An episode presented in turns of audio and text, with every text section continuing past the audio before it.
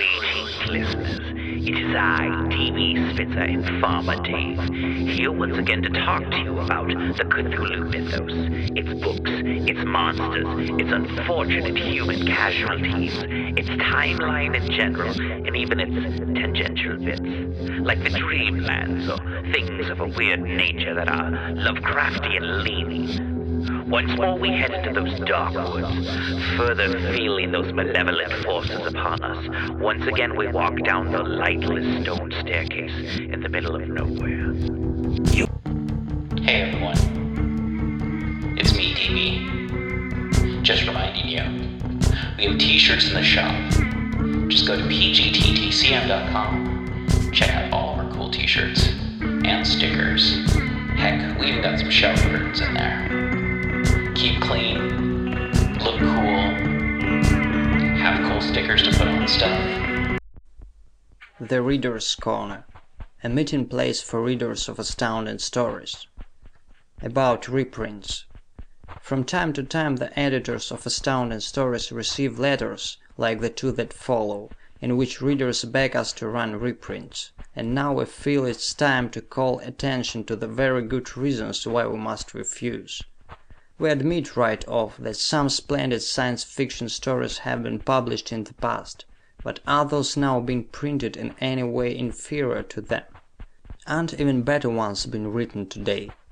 Since a whole civilization now stirs with active interest in science, since three or five times as many writers are now supplying us with stories to choose from, since science and scientific theory have reached so immeasurably much farther into the realm of the unknown possible? The answer is an emphatic yes. We all know it.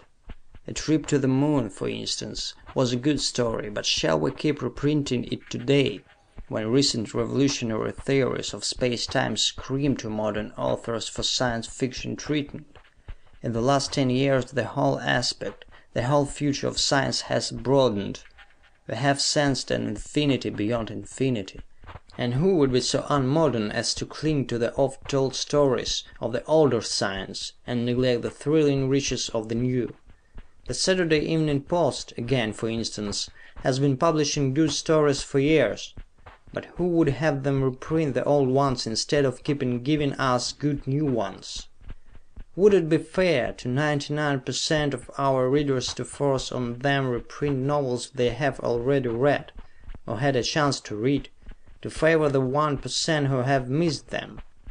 Of course it wouldn't, and all of our readers in that 1% will gladly admit it. And how about our authors?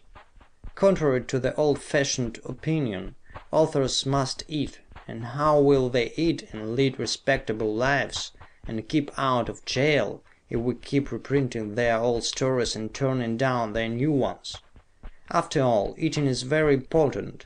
Those who wouldn't simply refrain from eating would have to get jobs as messengers, and errand boys, etc., with the result that much of our fascinating modern Science Fiction would never be written.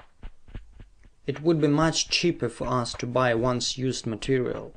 It would greatly reduce our task of carefully reading every story that comes to our office, in hopes of finding a fine new story, or a potentially good author. But it would be very unwise, and very unfair, as you have seen. Many more reasons could be given, but these few are the more important ones back of our policy of avoiding reprints. Enough said. The Editor. Once reprints. Dear Editor: In your April issue, in answer to a correspondent, you stated that you were avoiding reprints. Now, that's too bad. Some of the best Science Fiction tales are reprints. Witness: The Blind Spot, by Homer Eon Flint and Austin Hall; The War in the Air, by H. G. Wells; The Purple Sapphire, by John Taine; The Conquest of Mars, by Garrett P. Serviss; Darkness and Dawn, and Into the Great Oblivion and the Afterglow and The Air Trust, all by George Allen England. You are proud, and rightfully so, of your great author, Ray Cummings. Why not give us several stories which helped to build his glory? Here are several: "Tarrano the Conqueror," "The Man on the Meteor," "The Girl in the Golden Atom," "The Man Who Mastered Time," "The Fire People." Guess I'll sign off now, and give the other fellows a chance. Isidore Manyon, 544 Myrtle Avenue, Brooklyn, New York. What Think You All? Dear Editor: There is one question I would like to ask. Perhaps some of the other Readers of Astounding Stories can answer it. Could a person remember his own death in a former incarnation? Some say no, and some say yes. If it's true that you can't, the whole fabric of the wonderful story one of the most beautiful, if not the most beautiful I have ever read, "The Moon Maid," by Edgar Rice Burroughs is built on a fallacy. You see, I am a believer in reincarnation, and I would surely like to correspond with others who are also. Wouldn't that also disprove the whole theory of reincarnation if it's true? I think it's not true, but I may be wrong. Is reincarnation a proven theory or unproven? You say you are going to avoid reprints. Now that is a mistake. Of course, some you might avoid, such as those of Wells, Verne, etc., though I would like you to publish Wells' short stories. There are many that haven't been published in any magazine for a long time, or at all. But please, oh please, do publish A. Merritt's Through the Dragon Glass, and give it a cover illustration. It's the only one, I think, that I want particularly, but I do want it.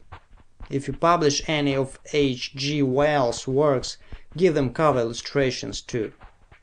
And publish a lot by Merritt, Edgar Rice Burroughs, and authors like that. You haven't as yet printed a story of the type that A. Merritt writes, and that is one thing this magazine needs, and lots of them, as they are the cream of Science Fiction. And the more of them you have, the better. They are my favorites, and next come those that Edgar Rice Burroughs writes, also John Taine. Worth K. Bryant, 406 North Third Street, Yakima, Washington. The. Lynn Rohrer Society Dear Editor: This is to inform you that we have organized a society known as the. Lynn Rohrer Society of Great Atlanta a branch of the Science Correspondence Club. This society's purpose is to first assist the Science Correspondence Club and its affiliated branches in the promotion of science and scientific fiction; second, to create a greater interest in science and science fiction among the laymen who are already interested, and to create an interest among those who are not at the present interested and to hold their interest.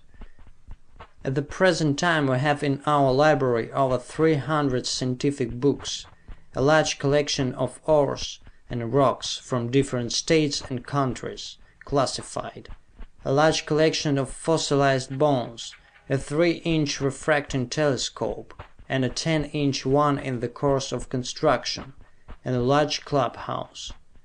Any information regarding this society can be obtained by addressing R. A. Marks, Jr., 893 York Avenue, S. W., Atlanta, Georgia; or the undersigned, F. B. Eason, 400 Jefferson Avenue, E. Point, Georgia. Unused to the Smaller Size Dear Editor: I have but one comment on your magazine, and that is: Having complete sets of other Science Fiction magazines, I would also like to save Astounding Stories, but in its present size and condition, it looks like trash. Why not have a ballot to what size the magazine shall be? By having the price raised to twenty five cents, it can cover the extra expense. I would surely like to add another magazine to my collection. Am hereby hoping you will do this for the sake of Science Fiction lovers all over the country. Sidney Mack, 1676 59th Street, Brooklyn, New York. The Scienceers broadcasts. Dear Editor: For the benefit of the readers of Astounding Stories who live in New York, a club known as the Scienceers has recently been formed. Its purpose is to promote informal fellowship among Science Fiction fans, and foster discussion of modern developments, theories and projects in the realm of science. The organization is open to all persons over sixteen years of age who are interested in Science Fiction and its relation to the various fields of present day science. Since regular weekly meetings are held, the membership is necessarily restricted to residents of New York City and vicinity. A cordial invitation to join the Scienceers is hereby extended to all interested. Further information may be obtained by writing to the undersigned. Allen Glasser, 961 Forest Avenue, New York, New York. Congratulations for Both Dear Editor: Congratulations for us both, your company for publishing this magazine, myself for being able to buy same. Have just finished reading the second issue. It's very good. I read every story in both issues. You bet I am going to be a steady reader from now on. I like this type of story very much. In fact, read two other magazines that publish stories of this type every month. I note with great pleasure that in the March issue you are starting to publish the first quarter of Interplanetary story by Ray Cummings. This is indeed good news. I have had the pleasure of reading five of his novels this past year, and I greatly enjoyed all of them. Along with Edgar Rice Burroughs, Ray Cummings is an ace high author on these unpredictable future stories. Some four or five years ago I read in a magazine a portion of two interplanetary stories by Ray Cummings. Now to the point. I wonder if it is possible for you to obtain Mr. Cummings' permission to have your company publish these two stories. Their names I believe are Tarrano the Conqueror and Into the Fourth Dimension. I, for one, would greatly appreciate this favor. Please do your best to try and publish these novels this coming year. Thanks. William L. Eberlin, 3906 Springdale Avenue, Baltimore, Maryland. Likes the Small Size Dear Editor: I received a pleasant surprise when I first bought your wonderful magazine. I started in with the second issue, but I wish I could get the first. All the stories are good. The best of them I think is Ray Cummings' story, Brigands of the Moon. I have read the first three parts and am eagerly waiting for the last. And now for something about the make up of the magazine. I like the small size, and holding the magazine together with two staples is good. The cover designs are very good, but the pictures inside could be improved on. H. Wesso is a good artist. How about publishing the magazine twice a month? Charles Barrett, 135 Spring Street, Woodbury, New Jersey. Thanks, anyhow. Dear Editor: I hope that you are not going to have a blue cover every month. I would like to see a different colored background every month. The cover on the March issue should have been black because space is black. I wish that you would have a full page picture for each story. Wesso is the best artist you have. The others haven't enough imagination. I gave Brigands of the Moon by Ray Cummings first place in the March issue of Astounding Stories. It promises to be his best story since Tarrano the Conqueror.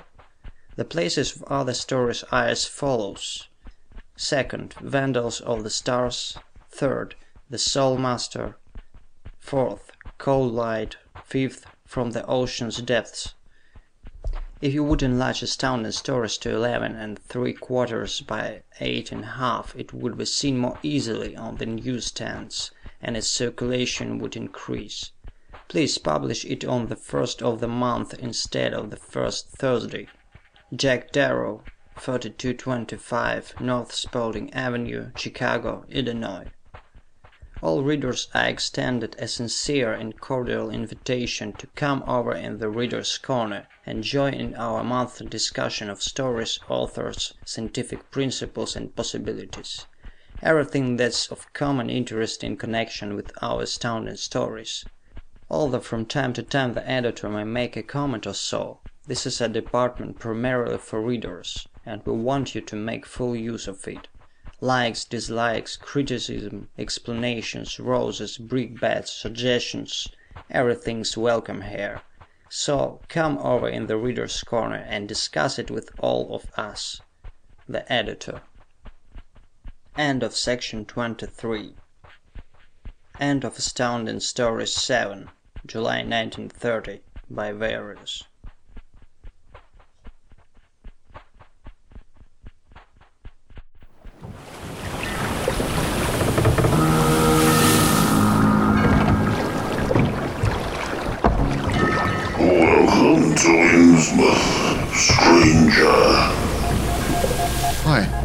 Rob Whiten from the Innsmouth Book Club. Join me and my fellow guide John Chadwick as we take you on a fortnightly tour of Innsmouth. We visit places such as the Picture House, the library, and Innsmouth Museum to discuss all aspects of weird fiction, whether it be book, film, music, TV, or art. As well as that, we stop over at the Gilman House to have a chat with a resident guest. That includes authors, artists, musicians, in fact, Lovecraftian creatives of all types. You can find our free shows on Patreon, and there you can also sign up as a patron, which brings you bonus content, plus a monthly PDF copy of Innsmouth News, which features articles, author spotlights, all the latest news and reviews, and more. You can find us at patreon.com forward slash Innsmouth BC. We hope to see you soon because remember, Innsmouth isn't just a place, it's a state of mind. Thank you once again for listening to People's Guide to the Cthulhu Mythos. You can help show your support by going to the show notes and following any of the links that'll tell you how to support the show and how to support our guests. And thank you to all of our guests you can find in the show notes. Rate, review, subscribe, and remember, patrons get priority access to asking us questions, suggesting topics, even, I don't know, uh, submitting stuff. Actually, you don't have to be a patron to submit anything. That's how Dave got on the show, and that's how you can get on the show too. It's the People's Guide to the Cthulhu Mythos. Rate, review, subscribe, tell your friends. Thank you for listening. Back to the show. Prepare for a spine tingling, nerve shattering podcast featuring all your favorite monsters. You won't believe your ears when you listen to Monster Kid Radio. Hear your host, Derek M. Koch, and his ever rotating stable of guests discuss your favorite classics and sometimes not so classic monster movies. Subscribe to Monster Kid Radio through iTunes or Stitcher, or visit monsterkidradio.net before the next weekly episode of Monster Kid Radio. Go through the archives for interviews with Sara Karloff, Victoria Price, and Joel Hodgson. Listen to discussions about movies like Creature from the Black Lagoon, Island of Terror, and King Kong. And don't forget convention coverage from Monster Bash and the H.P. Lovecraft Film Festival, Classic Monsters, Modern Talk, and the head of Rondo Hatton, only on Monster Kid Radio.